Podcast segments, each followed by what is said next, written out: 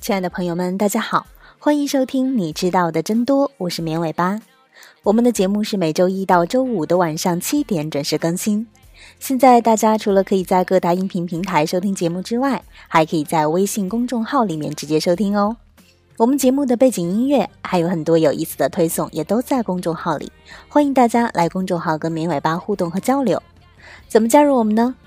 直接在微信里面搜索绵尾巴三个字的全拼就能找到了，等你来哦。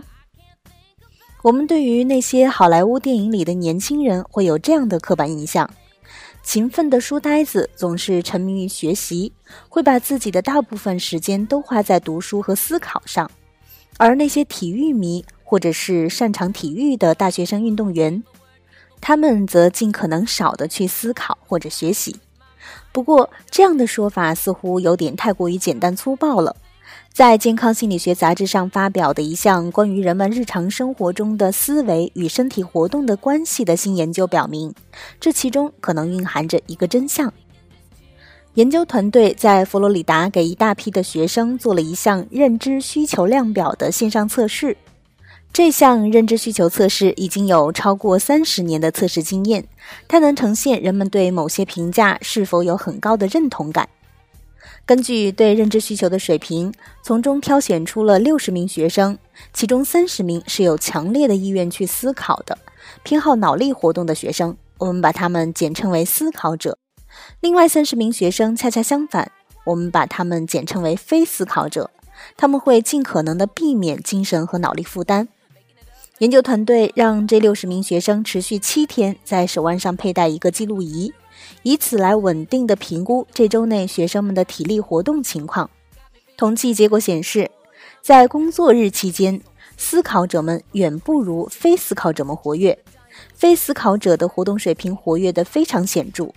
而在周末期间，思考者和非思考者两组的活动水平没有明显的差异。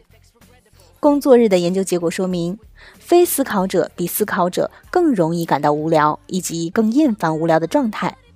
有研究人员猜测，这是非思考者通过体力活动的方式来逃避自己的内心世界。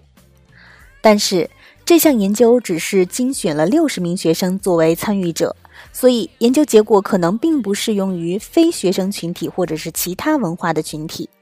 而且在周末期间得出的两组活动水平无明显差异的结果，至今也没有得到很好的解释。不管怎么样，研究人员认为久坐不动的生活会对健康带来不良的影响，因此那些更倾向于脑力活动的人需要注意，可以适当的增加自己的体力活动。研究团队还补充道，只是去一下健身房什么的是不够的，我们需要提高的不仅仅是身体活动的水平，而是整体活动的水平。比如可以试一下站在桌子旁边工作学习。而且能帮助思考者克服他们的低水平活跃的重要因素之一，就是让他们意识到这一点，意识到自己有低水平活动的趋势，以及意识到低水平活跃可能会带来的不良影响。这样一来，思考者可能会主动做出一些选择或者改变，让自己在日常生活中变得更活跃。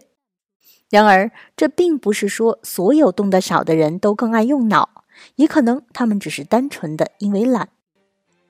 好的，以上就是本期节目的所有内容了，感谢大家的收听，也欢迎大家关注明尾巴的微信公众号，我们节目的背景音乐还有很多有意思的推送都在公众号里，大家直接在微信里面搜索绵尾巴三个字的全拼就能找到了，等你来哦。我们下期节目再见吧，拜拜。